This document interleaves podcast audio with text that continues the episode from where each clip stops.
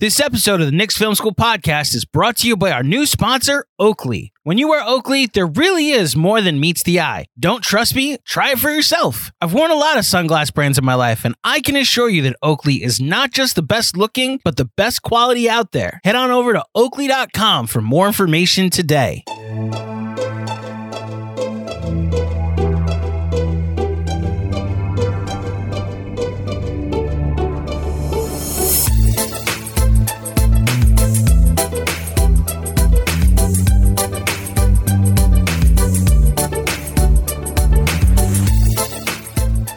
What's up, everybody?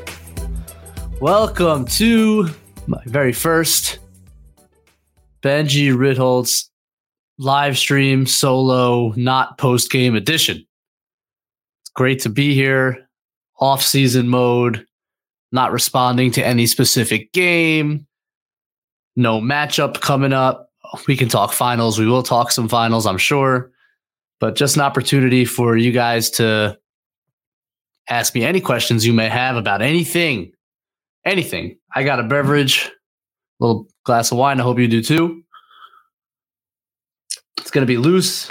We can talk about whatever you guys want. I haven't really had the opportunity to wrap up the Knicks season on any kind of platform. I, I did have a pod with John maybe last week, but we kind of talked about Melo retiring a bit more and a little bit about just like Brunson the entity, but I didn't talk about the the season. So I'm going to start with just my thoughts, if you'll indulge me for a bit, uh, and then we'll get to all of your all of your questions. But thank you for being here. Very excited to do this. Um, thanks to the KFS squad, to Andrew and John for giving me the platform, and I'm I'm excited. So let's do it. I'm going to start though by talking about something that has nothing to do with the Knicks because again, this is off season. This is off season mode we can talk about wide ranging topics. Has I wonder if any of you have heard of the football football club soccer Sheffield Wednesday. There was a Ted Lasso joke about them once. If you watch the show, ridiculous name. They're from a town called Sheffield, England, which is kind of northern north north of well, well north of London, Manchester, east of Manchester, kind of the Rust Belt of England, if you will. And they're kind of a historic club. They've been around for hundred something years. They were in the top English league. They won a couple championships since like 1900. It's like beautiful kit, blue and white vertical stripes. It looks all legit. Their stadium, Hillsborough, is a big stadium. And the only reason I really know about them is because I happen, my father in law happens to be from Sheffield, and his family were Sheffield Wednesday supporters. And so I kind of took it on. Now, the funny thing about Sheffield Wednesday, you have to understand, is that they're not in the Premier League right now. And this season, they weren't even in the championship, which is the second league. Now, you might know this about English soccer or generally soccer leagues around the world. There's promotion and relegation. If you're bottom, depends on which league you're in, but bottom two or three in your league, you get demoted to another league. In the NBA terms, you'd be demoted to the G League, and the top G League teams would be promoted. Now, this goes down like five, six, seven levels in English soccer. So, Sheffield Wednesday, historic team, historic club, a lot of great history. They're not in the second division this year, they're in the third division called League One. Now, it's not League One, it's really League Three. Why the hell am I talking about this? Well, you might have noticed and might have so- seen somewhere on social media that they just had one of the most incredible comebacks in the history of world football. They were down. They were basically the top two teams in their League One get promoted automatically, and then three through six have a playoff to determine the third team that would get promoted. Now, Sheffield Wednesday was in the lead. They had the one seed for a very long time. They choked it away. They ended up at the three, had to go through a playoff. In the first leg of the playoff, it's two legs. You play two games and total score moves on to the championship. They were down four nothing. It was a disaster. They were out. Second leg, barely anybody even wanted to watch because it was almost meaningless. They score four goals, one of which at the very end of extra time to tie the game. They win in penalty kicks, and they ended up winning in the last minute in the actual finals to get promoted. Why the heck am I talking about this? I haven't even gotten there yet. You should have seen the scene. Now I'm watching because I'm like randomly a Sheffield Wednesday supporter, and I've kind of I'm all in. So I love it. I love watching it. It's amazing. You guys should watch the highlights because the scene from the Sheffield Wednesday supporters, you would have thought they won the Champions League. It was a madhouse. This is the third division of football, of English football. They just got promoted to second division. And they celebrated as hard and as loudly as any championship winner of the NBA you've ever seen. It was incredible. And the very tangential reason that I'm speaking about this at all is because that is to me what sports is all about. It's about stakes and you create your own stakes. And because this was so important, because this was the stakes in front of them, no matter how far down the table of English soccer they are, there are 20 teams in Premier League, 20 teams in the Championship. That makes them the 43rd best league and best team in England. Congratulations. And yet they, they acted like they were first. Their fans were unbelievable. The, the players were euphoric after the win. There was a parade today in Sheffield, a parade for the third seed that got promoted to the second division of English football. And I had this had me reflecting on the Knicks because it's amazing how quickly our perspective shifts based on the stakes in front of us. The goalposts move so quickly, and especially in the NBA, where we've created this championship or bust culture, it's hard almost to enjoy the ride of a team that doesn't necessarily have that level of hope. And it's always about well, how do they get there? And this Knicks season, as I'm reflecting on it, the Cleveland series was for me, like I was, I did the post game with John after they won the series. We were emotional. It's been a long time since you could feel that proud about a New York Knicks team. From where they came from, the struggles they went through, that was an incredible performance. And now we're so quick to dismiss Cleveland as some kind of some kind of roadkill. Well, the Knicks made them into roadkill. That was a very good basketball team that obviously has a ton of potential. And if that was a different matchup, I don't think Cleveland goes down that easy. I think the Knicks played great in a playoff series. Proof of concept. The guys that performed against a team with a lot of talent on both sides of the ball. Okay, so now we we do that. By the way, I, I, skipped a step. How many games did you win in the regular season? After the Josh Hart trade, this was one of the best teams in basketball. That's tremendous success. I don't think any of us had them winning. What did they win? Forty nine game, forty whatever, forty five games, whatever it was. No, none of us thought that was going to happen. They exceed expectations in the regular season. They d- dominate a team that was seeded higher than them and favored it in the series. Dominated them, disposed of them. Okay, now you get to Miami. Now you get to Miami. And now you, the stakes increase. And had they won the Miami series, we would be all the more so like euphoric. But what can happen is that the Miami series going to six. And by the way, now it doesn't look so bad, does it? The Miami series going to six. The Knicks played really hard. They were in basically every game. Couple shots go. Who knows? The Heat outplayed them, but it wasn't like a domination. And we're so quick all of a sudden to just dismiss everything that happened before.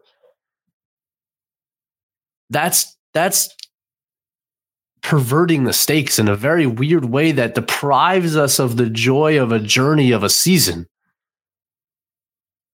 Like if Sheffield Wednesday fans all they were saying was, well, this is the third division, well, then they're not going to have a lot of fun, are they? And it's healthy, of course. And as analysts, certainly we at KFS, and as fans and educated fans, the educated fans that KFS has, of course, we should be thinking now, once the page turns, well, what went wrong and how do we improve it? And how do we get to that place, both through development, through strategic changes, and through outside players that we should acquire? Sheffield Wednesday is going to have those questions. Now they're up to a second level. They don't want to get demoted again. Of course, those questions come into play but they can't dominate the conversation while we're going through it. I'm not presuming to tell anyone how to feel or root for their team, but I am suggesting is if you want to have fun rooting for your team, try to enjoy the journey. When the stakes are there and they're real and they're pushing against another level, it's not a championship level, but they're pushing up against that other level. Can they get there? And they get there. Well, you have to take stock of that and enjoy it and think that it means something and it might mean something towards the ultimate goal of creating a championship roster. So, yeah, when I reflect on the season, it's a unmitigated success. It is a wonderful success. A team that jumped level or two, won a playoff series, showed the world what they're made of, proof of concept of most of the things that they're doing, the regular season did translate to some extent. Now, the offense, and I'm sure we'll talk about this and the questions will come in, maybe need some diversification. Certain players need to change their styles. Maybe certain players shouldn't be here if we want to take the next jump. All those are fair questions to ask now, where we are here in this forum. But man, if you're reflecting on the season and thought it was a total failure or came out with with a negative feeling about the 2022-23 New York Knicks, I don't know. That to me is problematic. It's to me not you're not thinking with a clear head. And we can go on an individual level. That's the team level. Tell me a player who didn't didn't increase his value on the New York Knicks this year. I mean, we can go through it. Jalen Brunson became a superstar. Well, that's the most important thing. Me and John talked about that on the pod. Well, you have a superstar in in tow. Now he may need one more player who's better than him to win a championship, but he is the real deal, a bona fide number two. You can win with Jalen Brunson. He rises to the occasion no matter how much defensive attention he's getting. I mean, geez, what an acquisition. Best free agent signing in New York Knicks history. How about that? RJ Barrett struggled this year. At the end of the season, do I think teams look at him as having risen in value? Absolutely, with his playoff performance. Showing an increased patience and poise and better touch on his floater and in between game. Finally making some shots. Yeah, that's important. But proof of concept to the Knicks fans who have been on this guy's side, no matter how he's playing. Well, you just saw a stretch against really good defenses, two top defenses in the league where he was really good, contributing on both ends. Quentin Grimes, first year in the league, really, ends up shooting, you know, high 30% from three and becomes a really top notch perimeter defender in his first NBA season. Hello, that's a big deal. Now you can you can wonder he didn't make shots in the playoffs. Okay. He's a rookie, essentially. There's a lot of growth to be had, and we can, we'll talk about all the all the ways that he can grow and improve. But it's right there in front of you. But it's not like th- this is a this is a player to to invest in, who does the things that are so valuable to a modern NBA team. Quentin Grimes is the real deal. Julius Randle, again, you come out of the season with the playoff performance despite the injuries and you say god this guy just can't process quickly enough to beat the best defenses. And you're not wrong.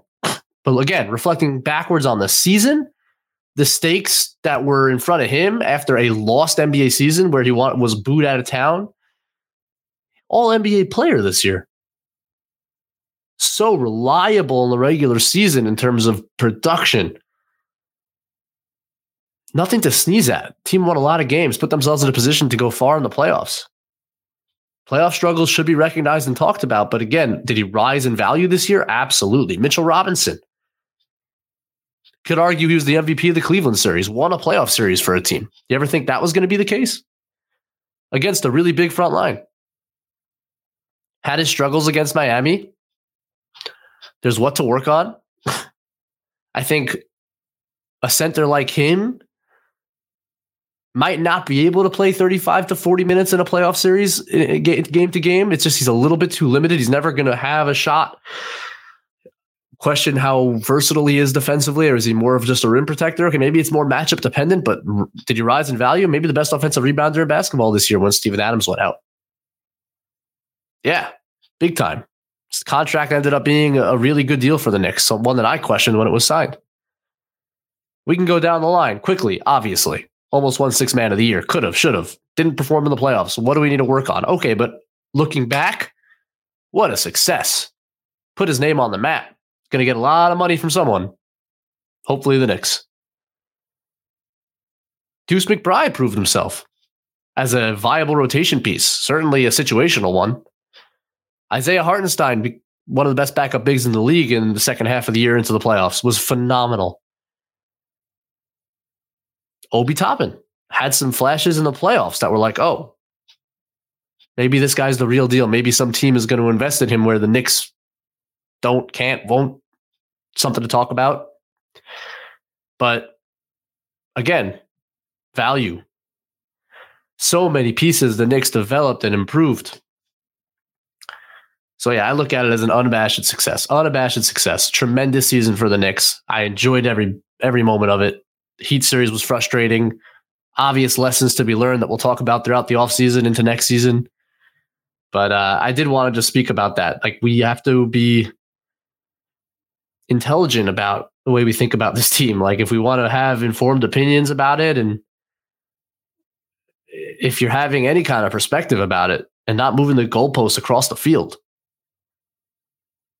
This was a tremendous season, fulfilling season for the New York Knicks. For over 30 years, the law offices of Weiss and Rosenblum in New York City has been home to a team of award-winning, hard-hitting injury attorneys who have a long track record of seven-figure results. Whether you've been injured in a car accident, fall, construction accident, or other traumatic event, Weiss and Rosenblum will work tirelessly to maximize the award regardless of the severity of your injury and get you and your family the fair and just compensation you deserve. Call Weiss and Rosenblum today at 212-366-6100. Again, that's 212 366 6100 or visit weissandrosenblum.com for more information. No case is too big or too small. Personal attention to your matter is a priority. Once more, call 212 366 6100. Previous results do not guarantee future outcomes. If you think you might have a case, speak with a veteran attorney, not a rookie. And on that note, I will take any questions you guys have about what I just said, about not what I just said, about anything in the whole wide world. I'm ready. So, Justin, you can put up the questions when we're ready. Here's Hamdi. Thank you so much for the contribution, Hamdi. This is awesome. We appreciate it. Sorry, won't be around. So, wanted to get my question in. Wow, an absentee ballot cast for Hamdi. I love it. I want to ask about Thibs. I like the stability he brings to this team. What are the areas you think he needs to improve in and what does he need to keep doing? God, that is such a great question. I could talk about this for a very long time. Unquestionably brings stability to the team. And I think there's an argument to be made that the stability, which sometimes borders on stubbornness, is very valuable for a team in this stage that the Knicks are currently in maybe the most valuable thing. Because this team, more than maybe any other that I've ever watched, knew exactly what they were, and it was in the coach's image smash mouth, physical basketball. Win the possession battle. It was never pretty, but it was effective, brutally effective basketball. And I think that he pretty much like this. This was a pretty much a maxed out regular season for the Knicks in terms of wins and losses. I think he got them as far as the talent could have pushed. Pushed. You can't tell me this was a top four seed. Getting the five seed and getting that five seed allows them to play the Cleveland team that they were best matched up with. Gave them a chance to play Miami. Almost get, got it to six games nothing to sneeze at. That regular season stability, the foundation that he pours in every season, the habits he hammers in, like that stuff makes this a, and the fact that he has them playing harder than your average regular season team night to night to night to night, which he always does, nothing to sneeze at. Big deal. Now, when you get to the playoffs, when you get to the playoffs, and especially as we get higher and higher. Now, I do think he made some adjustments in the Cleveland series that were smart adjustments. I think he was a better coach than JB Bickerstaff. Shouldn't sneeze at that. That's a big deal.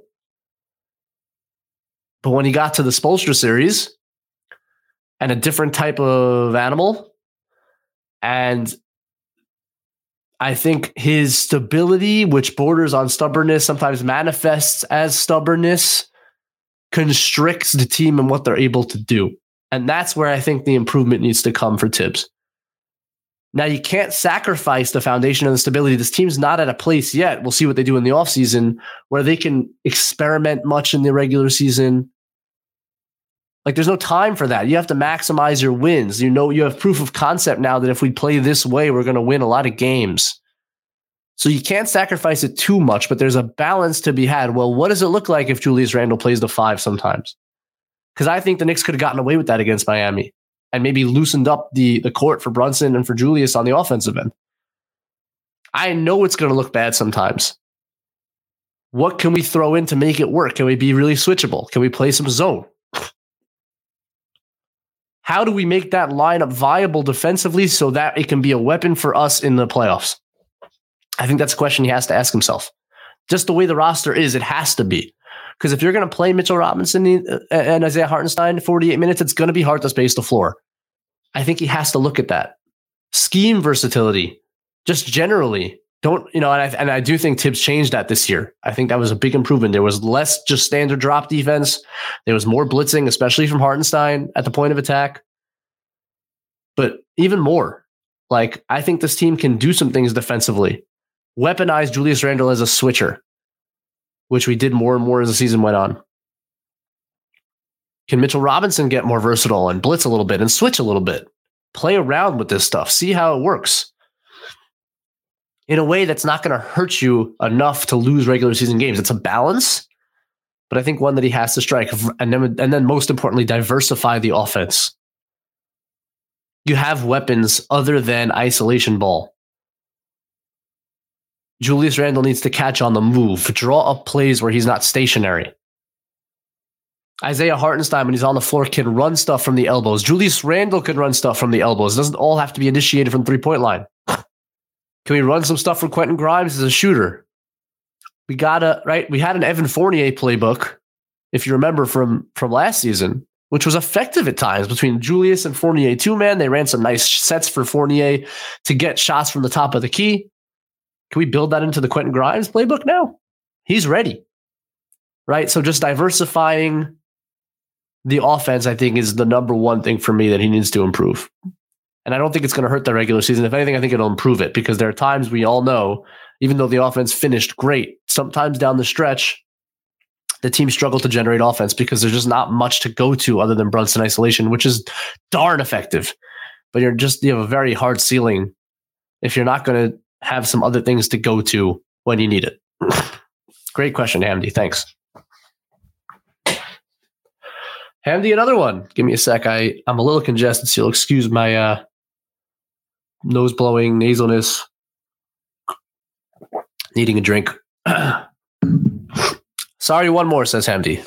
Don't be sorry. We appreciate it. Do you think more teams will be playing zone based on Miami's success? Yes. I do. It's a copycat league. Um, so yeah, I do think more teams will be playing zone. Um, it's funny because I thought the Knicks played great against the zone. They basically broke Miami out of the zone. Uh, but the Celtics really didn't. they really struggled, which is funny because you consider usually you think of shooting as beating a zone. The Knicks actually, as the year went on, got a lot better at it. And I said before the series, I said I, don't think the zone is going to be like a big deal in this series, and it was not. Um, but I do think as offenses continue to get better and the rules allow them to get better and the player development gets better and all that. Um, and obviously it was at a historical rate this year, the offense and points per possession. I think teams are more and more going to find ways to muck it up. Like a standard man defense obviously isn't working for most of the teams around the league. Teams are scoring at crazy rates. So I actually heard Duncan Robinson talking about it today on um, on JJ Redick's pod. JJ basically asked him like, "What are the rules of your zone?" And he said there aren't really rules. Like it's more of a change of pace to slow these offenses down, and we'll extend it out. Like you remember, Miami would would press and then drop into their zone. The idea being less to force turnovers, although they did that a bit against some careless Knicks ball handling, but it was more just to take time off the shot clock, right? Utilize those 24 seconds. It's a, as a weapon.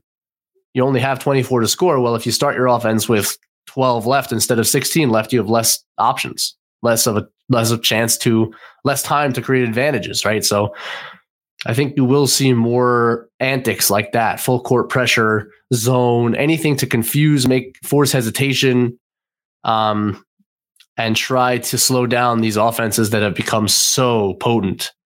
Uh, I absolutely do think that you'll see more of it. Thanks, Hamdi. Robert Cross, my dear, dear friend, psychic predictor of win number. Unbelievable, Robert Cross. Speaking of proof of concept. Thank you for the contribution, Robert. Big Thread Benjamin made it to the big time IC. Congrats. Yes, indeed. Thank you, Robert. Are you in Camp Julius or Camp RJ? Tell me who and why. You're welcome. You know that that is not a question that I believe in, that I will answer. That's the type of non nuanced question that I try, I try to weed out of the KFS discourse at the very least.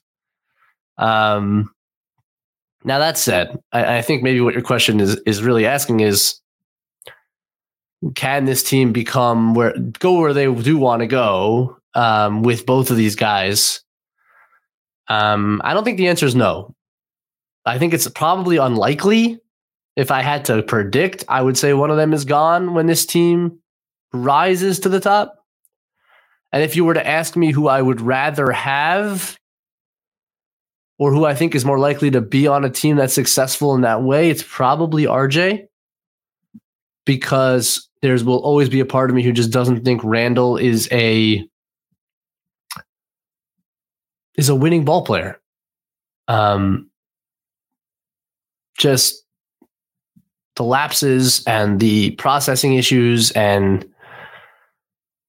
the volatility, the inconsistency, um, and the positional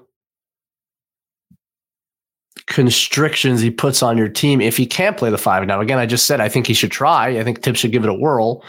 But if it doesn't work, well, then it's really hard to play a four that's almost sized like a five, can't really keep up with guards. You don't see a lot of teams with kind of traditional fours anymore that that win. Um, and for all those reasons, like RJ being more of a classic wing just makes more sense to me. But there are no rules. You could win in a lot of different ways. I don't think it's for sure the case that Julius and RJ together can't win. Um, but if you're asking me which of them I think is more of an easy fit on a championship roster and the version of the Knicks that is going to go to the championship, I'd probably say RJ. I'd probably say RJ, and that's why. Thanks, Robert. Another one from Robert. Now for a softball BTB. Can you do blame pie for the Knicks Miami series? Inquiring minds want to know. Oh man. Um I'm giving Miami 50% of the blame pie right away. Respect your opponent. That team is really good. They made the finals. They beat the Celtics. Um, yeah. So let's go start there. 50% Miami. That makes it easier now to calculate. I don't know. 15% Randle, who was worst player for them, damaging on both sides of the ball very little offensive flow, very few parts of any of the series where I felt like he really was making an impact, a positive impact. Um, let's give him 20. So that gets us to 70. Um, let's give Mitchell Robinson. I don't know. This is a silly game. Mitchell Robinson 10 because I thought his spacing hurt. I didn't think he was on point defensively the whole series. Um, quickly got hurt. Uh, so I don't know. Spread spread it five percent around everyone else other than Jalen Brunson and call it a day. I hope he got to hundred. Um, I don't think that's really how you assess blame in the playoffs. I don't think it's a pie, but I did my best, Robert. I hope you're proud of me. Um, thanks for the contribution and the question, as always, my friend. Dan Hidalgo, what's up, Dan? Benjy, why not trade into the top 10, get a cost controlled Taylor Hendricks, and incubate what's left of the core? Hmm. It's a packed question, Dan. One that I'm, I honestly am maybe a little bit ill equipped to answer, both because I don't really, frankly, know who Taylor Hendricks is. My draft research has not begun and maybe never will. Um, I leave that to my friend Chris at KFS and to all the other great accounts and people who break down the draft. Once the Knicks take a, make take someone, if they take anyone, I will break that player down. I'll dive into the film. Um, it's just kind of beyond my uh, my scope and what I'm able to do and put time into. Um, the concept I can speak to a little bit. I mean, I'm, I'm not positive I know what you mean by incubate what's left of the core and who you're trading to get into the top 10. Obviously, all those questions play in. I'm frankly less concerned with like resetting the timeline here. And maybe that means getting off of Obi quickly or Grimes, who are, you know, are either extension eligible or are about to be extension eligible, so that you kind of reset with a cost controlled rookie. To me, you have players who have value. Now it's about paying the ones you think should stay and moving the ones you think can bring back something even better. Um, that to me is more the calculation. I know Jeremy's spoken to this a lot. Um, not that it's unimportant to have draft pick, but the Knicks have a plethora of young pieces who have value in the league, I think. And with all their draft picks, I think can turn that into something even more valuable than a Taylor Hendricks, who again may be a 12 time All Star, but I don't know. So I can't speak to it then. So I apologize for my limitation of knowledge, but I hope that I contributed a bit. Um, thank you for the question. XJ, I love Benjy. No further questions. I love you too, XJ. Um, man, while I have a minute, this is my platform. Who's here? No one's with me. I can speak however I want. Um, KFS, Knicks Film School, grew incredibly this season. In no small part because the Knicks were good and interesting to talk about. That helps. Um, but also because we brought on some incredible individuals who have added knowledge, different perspectives, intelligence, humor. Um, I think you guys have all seen it um, with the casual fellows, of course. Justin, who's producing this, who's done an amazing job. Um, the whole crew. Uh, we just more than I guess doubled our personnel um, that's thanks to, of course, you guys and all the, the, the patrons and followers out there who who consume our work and who pay for our work and who enjoy our work and who rate and review and all that good stuff. But like, we were able to bring on such great people, including, of course, XJ, who's brilliant in his own right um, and who's just an awesome dude. Um, so thank you all for that. I'm very proud, very, very, very, very proud to be part of this team. Um, I wouldn't do this if I wasn't. It like it drives me like the growth of this thing and um it's just amazing to be a part of. So thank you, XJ. Love you too. We'll speak soon, brother. Oh, Knicks Film School. Macri here. I don't believe this is Macri. Benjy, why are you so amazing? Seriously, though, did analyzing basketball always come so naturally to you, or is something you had to work on over time? This sounds like Claudio is Knicks Film School acting as Macri. I don't know if this is actually Macri. However, um, I guess I'll answer the question. I don't know what comes naturally or doesn't. I mean, I um, I played ball my whole life. I was pretty good at it. Um, I was always a pretty cerebral player, I think, and like was a captain on whatever levels that I was because I guess, both from like a leadership perspective, but also I think I thought the game at a pretty high level. So I guess that's natural in a sense. Um, but it really changed. I had an amazing privilege of like playing for amazing coaches. Um, starting like in high school, I played for Elliot Steinmetz, who's now the coach of Yeshiva and who has had incredible success and changed the whole program. But he also coached me in high school and gave me a ton of confidence and obviously taught me a lot. And then going to college, Coach Johnny Halpert, who was there for 40 plus years and is like, learned from like Luke Honeycutt, like a total giant in the game. Knew X's and O's, especially on the offensive side, better than anybody I know. Um, ran a very unique offense that taught me a lot about moving off the ball and what that creates. And um, was a tremendous influence on me. So I had the privilege of playing for him. And then I, my senior year, Elliot, who was my high school coach, became my college coach. And then learning from him on a whole new level where what he had picked up in the intervening years. And um, that was a tremendous privilege. And then I got to coach with him for two years. We won our first conference and had a lot of success. And that's when I really started breaking down film because I literally did film breakdowns for our team, both internally, like breaking down our own games and what we're doing wrong and need to do better, and then opponent scouting, which I did even after I stopped coaching, I did for the team. So just like you're watching a ton of film, you're learning from really smart people, you're talking to really smart basketball people, and you're just in it all the time. And so Um, that's kind of where all the learning came from and all the whatever development or skill that I've that I have now all kind of stems from those influences and that experience. So there you go. There's my story. Thanks, Knicks Film School, Macri, maybe Claudio. Ghost Dog LT. What's up, Ghost Dog? It was an excellent season. When does Rokas come into play, and how do you think the front office will use his value? Oh man, I don't know when Rokas comes into play, if Rokas comes into play. I don't know how much value he has. I have to tell you, like I just don't know. I I I learned it. I learned not to. Uh, it's a big deal to say when you don't know things. I don't know the answer to this question. I, like I just I'm not tuned in enough on like international players' value and whether or not he has that value and whether what the Knicks' plans are. Like I, I've seen some tape and watched some film on him.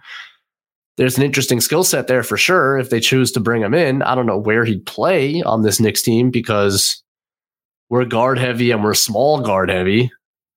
So it would require some moving around. Like you can't just insert him into the rotation without moving another one of the guards out of it, right? So I don't know. Um, and then if they do tra- trade his rights, I just don't know the value well enough. I don't, I don't know. I don't have a sense, but um, it'll be interesting to monitor. That's for sure. Um, sorry for for the maybe lack of an answer, but thank you for the question, Ghost Dog. Drew P, what's up, Drew? We were injured and made the second round. Another year of development that would have beaten that would have beat Miami outside a top five ish player. They shouldn't trade for one. Oh, another year of development they would be. I see. Maybe. Um. Look, they, they took him to six, almost won game six. Not crazy. Man, I mean, you can make the argument, you know, a, a fully healthy Julius Brunson, Mitch, who I all think were banged up. I mean, I know that Jimmy was banged up too, and I know that Tyler Herro wasn't there. So, you know, the injury game is what it is. Um, it's too hard to analyze. We don't know. We're not in the training team. We don't know how injured guys are and how limited they are. Um, we can just analyze what's on the floor. On the floor, the Heat were better, but the Knicks weren't all that far away. Miami did not score easily against the Knicks. That's for sure. And the Knicks just could not score enough points could not generate enough offense outside of Jalen Brunson to win the series. I think it's kind of that simple, right? Um, another year of development, both from a personnel perspective as well as a coaching perspective, like we talked about earlier. I think they absolutely could have beaten Miami. And as to your point of outside a top five ish player, they shouldn't trade for one. Yeah. Um, I don't want Karl-Anthony Towns or Zach LaVine or you know, it always depends on the package. Always depends on the package. But from what I understand, the packages will be, um, good. I think patience is a virtue. I think we see it with both these finals teams. I think patience is a virtue. You can't have unlimited patience. When the right opportunity comes, you strike. The Knicks are certainly ready to do that. But I'd be very weary and careful about disrupting this for somebody who hasn't won consistently in the league, who hasn't impacted winning consistently in the league. Because one thing the Knicks did this year is they won. Um, and you're betting a lot on those guys, which I would be very weary of if I'm the Knicks front office. Thank you, Drew.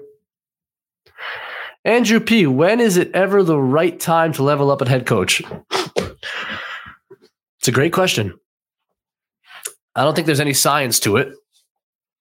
Um, and you could argue that any time is the right time, but you also have to think about who who is the coach you're leveling up to, and is it a level up? Now, there happen to have been coaches on the market this season that maybe you could have easily made the argument. Um, championship winning coaches, two of them in Bud and Nurse. Monty Williams has been in a championship. This was like an unprecedented coaching firing season. um, and so, look, you could argue they should have gone after one of those guys now. There's no rule to it. You know, you look at like the Warriors had a championship level roster. Obviously, Mark Jackson's style wasn't quite optimizing that talent and you brought in Steve Kerr and all of a sudden you became a champion first year. That's obviously the perfect example. We're leveling up at the right time. Now, do you think the Knicks have that kind of talent right now that they could elevate that way with the perfect, innovative coach who we don't really know who that is right now? Maybe. I don't think so. I still think that where this team is at, the stability that Thibs provides is extraordinarily valuable. And, and I should add, Mike Budenholzer, I know he's been fired now, won a championship despite being having a similar reputation to Thibs in some ways as a rigid stability bringer, if you will. They gave him an extra year. He did add some variability, some some diversity to his offense and defense, his scheme. He loosened up a bit with, with a team that he knew was a contender, and they won the championship. So I'd like to give Thibs that opportunity. But I don't think the Knicks are even at that level yet. Now, if they acquire Joel Embiid this offseason or whatever, then okay, now we're now we're talking. And I'd still like to give Thibs a year to figure that out. Because uh, I think he's earned it. And I think again, there's just like a, a certain regular season floor that he raises. He's proven it wherever he is. So I don't know. It's a, it's not an easy question to answer. It depends on who the coaches that you're getting. It depends on who the coaches that you're firing. Are you truly leveling up, as you put it, Jandrew? Um, what's the talent that you have? How sure are you that you can be a top X seed to make your path to the championship that much easier? This year's Miami Heat being the exception, of course, generally it's going to come from a top seed. Well, I don't think the Knicks are at a place where no matter how they play in the regular season, they're going to be a top four seed. I just don't. Um, so I think there's still a ton of value in what Thibs provides, and I want to give Thibs the opportunity to find reach his potential as a coach. Coaches grow too, even though they're old and boomers. Thanks, Andrew. Not every billionaire has the stamina, the dedication, or the fire to become the most unpopular owner in sports. But not everyone is James Dolan, the owner of the New York Knicks. This is Reign of Error, a new podcast series that gives you a courtside seat for the controversies, scandals, and drama that seems to follow the infamous billionaire. Track Dolan's rise from aspiring musician to the throne of one of the most beloved franchises in sports. Along the way, he'll battle his own players, fans, celebrities, the New York media, politicians, even the Girl Scouts. Reign of Error unpacks the outlandish story over five riveting episodes, detailing how Dolan became a lightning rod of criticism in his quest to outdo his billionaire father, while also asking the $6 billion question why doesn't he just sell the team? Check out Reign of Error wherever you get your podcasts. You can listen early and ad free on the Amazon Music or Wondery app.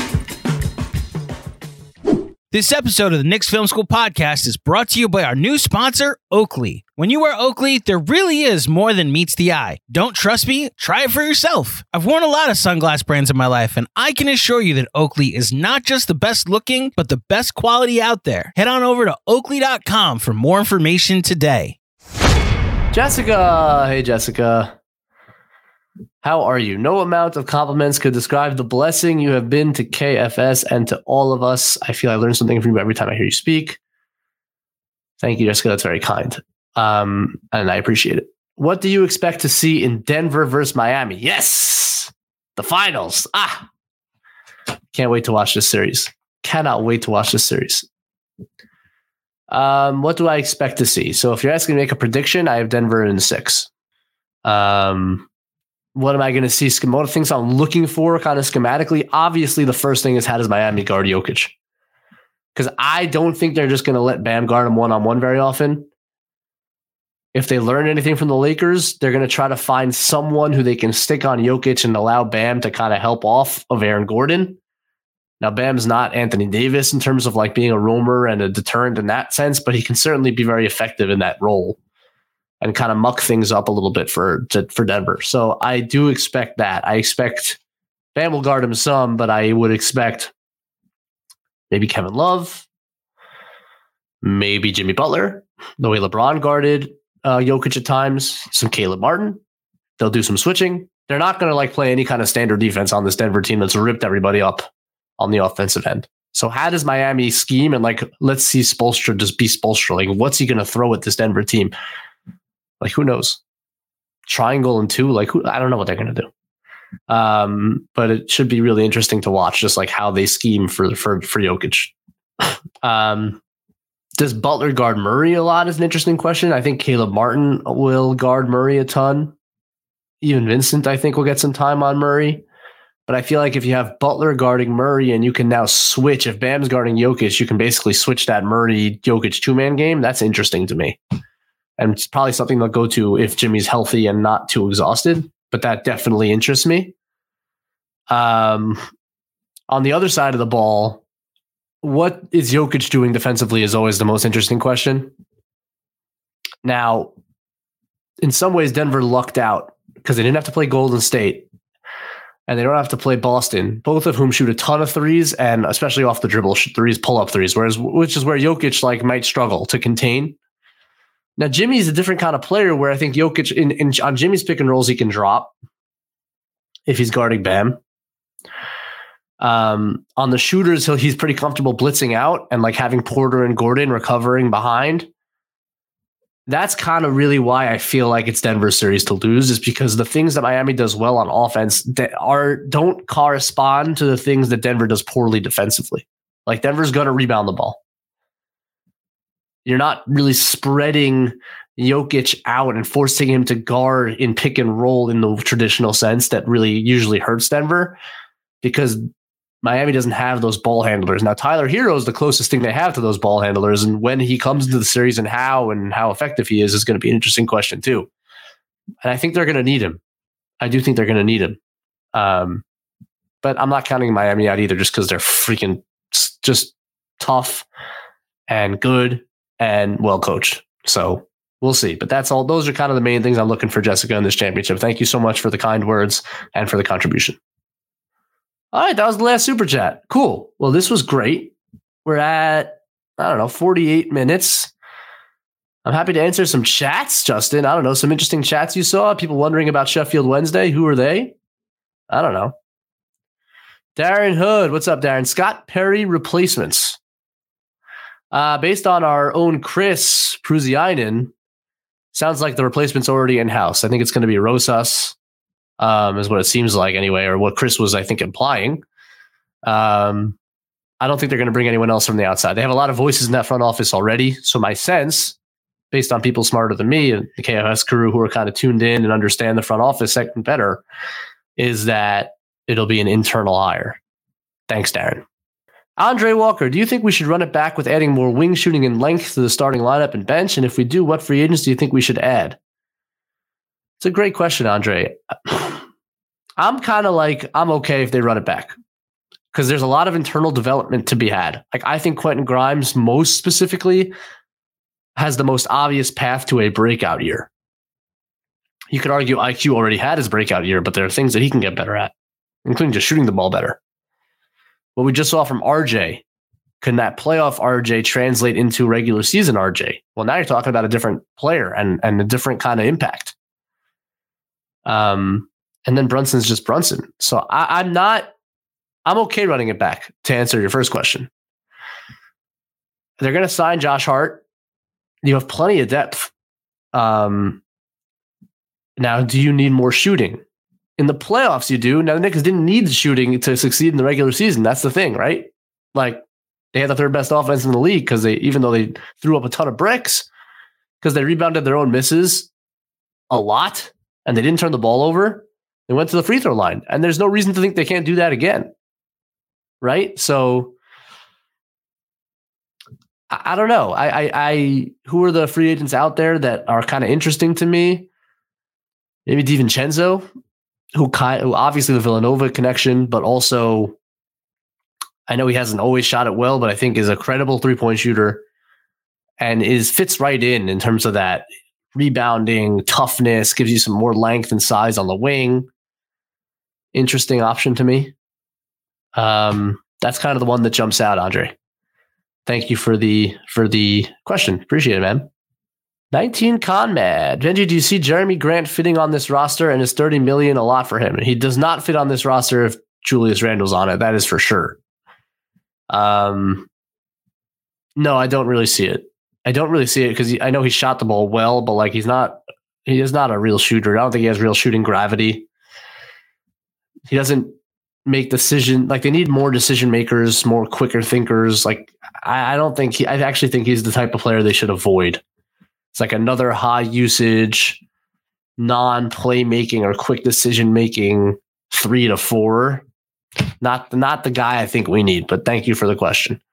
Hey, Flava Phrase, thanks for the contribution, man. Better offseason, KP for Randle or RJ for Anunoby? Those are both interesting trades. Um, I will say, uh, I, I, KP fit wise is very interesting to me. You add his shooting and stretchiness and ability to play the four or the five. The issue with KP is just reliability. And you know what the issue isn't for Julius Randle? Availability.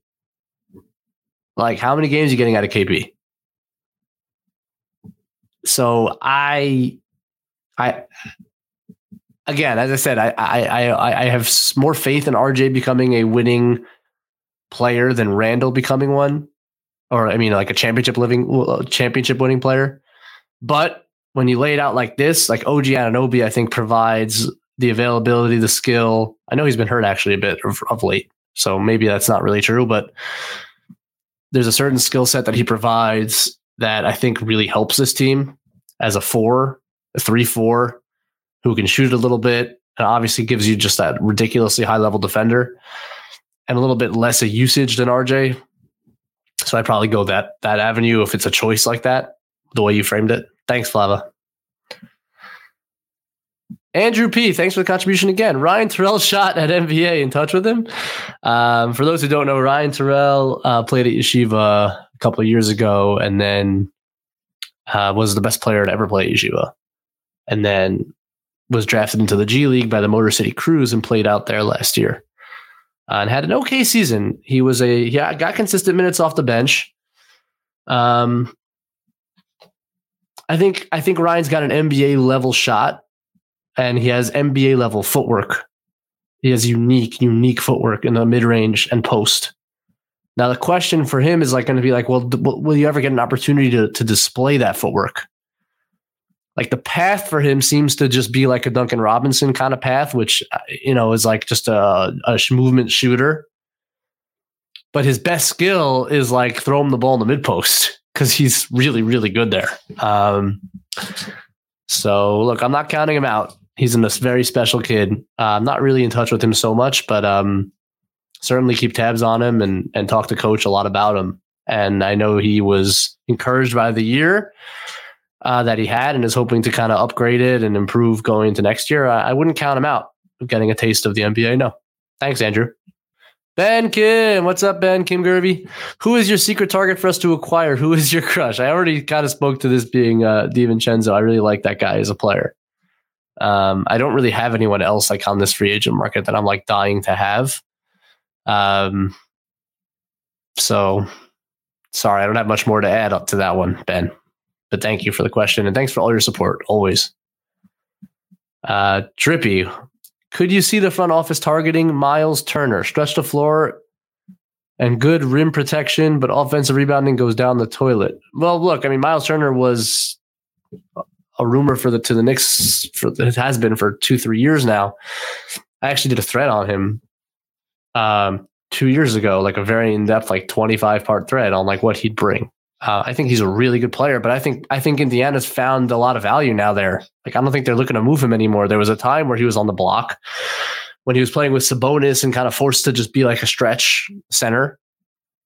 But now he gets gets to actually play like pick and roll and pick and pop and be in the lane. And he's one of the best shot blockers in the league.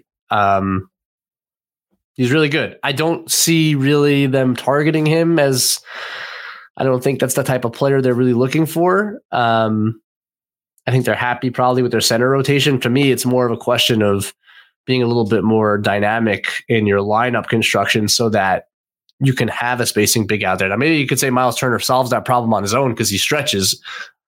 I think teams are kind of happy that when he shoots threes, though. So I'm not really sure if the spacing is a reality. Um, I don't think it's a player they're targeting. I certainly wouldn't be upset if it's a player they went and got in the right deal. He's really good, and he provides a, a, a, something the Knicks don't really have, and kind of that stretch center. Assuming Isaiah Hartenstein doesn't develop that, which I hope he does because he showed a flash of it last year. I'll take one more here, Justin, and then uh, we'll call it an hour and a night. What's up, Brian? Does the CBA change the Knicks' plans? Do you think some teams will try to go one get one superstar and just build around one instead of two or three? It's a great question. Um, it's a question more equipped for Jeremy and John than for me. Um, but from my understanding of it, um, I think it's going to depend on the ownership. I mean, there are teams who are probably just going to be willing to spend, just like now, right? It just kind of changes the threshold. It's more penal, and obviously, it's it, it once you start targeting draft picks, it's just like a different kind of element to the to the penalty. And yet, I think there will be teams with the right owners there and has enough money that are just going to be willing to go for it. Um, and so I could still just I could still see teams building around one, two, or three superstars, depending on the team. Does it change the Knicks' plans? Man, it might accelerate the Knicks' plans. It might because you have Brunson on this bargain deal for two more years, and then he's probably gonna get a max. Randle's on a descending deal. RJ's on a descending deal. You don't yet have to play right. Quickley's extension won't kick in for another two uh, until after after next season, and Quentin Grimes, you know, the, the front of the two, right? So all those paydays are coming where you're going to creep up towards that apron and be penalized for it. And I guess the question is, does it accelerate time? It might. It might accelerate the timeline, which I hope doesn't translate into the wrong move this offseason. Um, you have to hope that the right superstar comes on the market in the next two years so you can cash in and let go let Brunson go for it one time with this whoever that player is before he gets his max deal, right? Um, so it's a great question, and um, we'll see. But I do think it impacts the decision making to some extent. Yeah, depending on what Dolan's willing to do. Um, all right. Well, that's it, guys. This was a lot of fun. Go. You know what, man? I wish I could put something. I'm gonna. I'll tweet it out. I'll tweet it out. Um, Sheffield Wednesday. Go check out the highlights and that atmosphere for again third division soccer. We create our own stakes, people. Enjoy the game. Enjoy every milestone, every every hill you climb because that's what it's about. That's the journey. It's basketball. It's fun on any level. Um, if you allow yourself to enjoy it and and for what it is. So that's kind of my my my lesson. Go watch the Sheffield Wednesday highlights. Enjoy the off season Thank you all again for all your support throughout the season. It was a blast to be a part of this community. And um, you know where to find me if you need anything. Like and subscribe. I love you, Andrew Claudio. Just want to say that. We all love you very much. Um, hope you're doing okay. And um, all right, peace, everybody. Talk to you soon.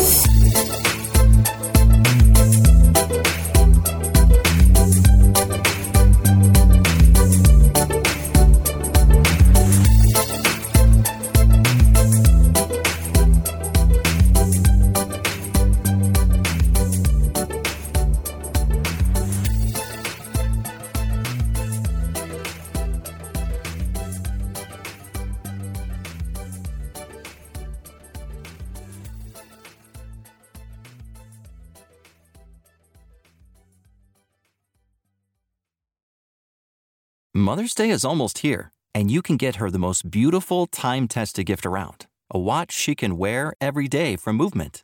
Whether your mom is into classic dress watches, rare and refined ceramics, or tried and true bestsellers, Movement has something she'll love. And right now, everything at Movement is up to 50% off site wide during their Mother's Day sale. A watch is a gift that celebrates all the time you spent with mom, and a Movement watch is even more than that. Movement uses industry leading materials for their fresh modern watch designs, from technically complex ceramics to vintage inspired style, all for an incredible value your wrist and wallet will both love. And with one size fits all convenience and fast free shipping and returns, it's a stress free shopping experience. Save big on the best Mother's Day gift ever with Movement. Get up to 50% off site wide during their Mother's Day sale at MVMT.com. Again, that's up to 50% off at MVMT.com.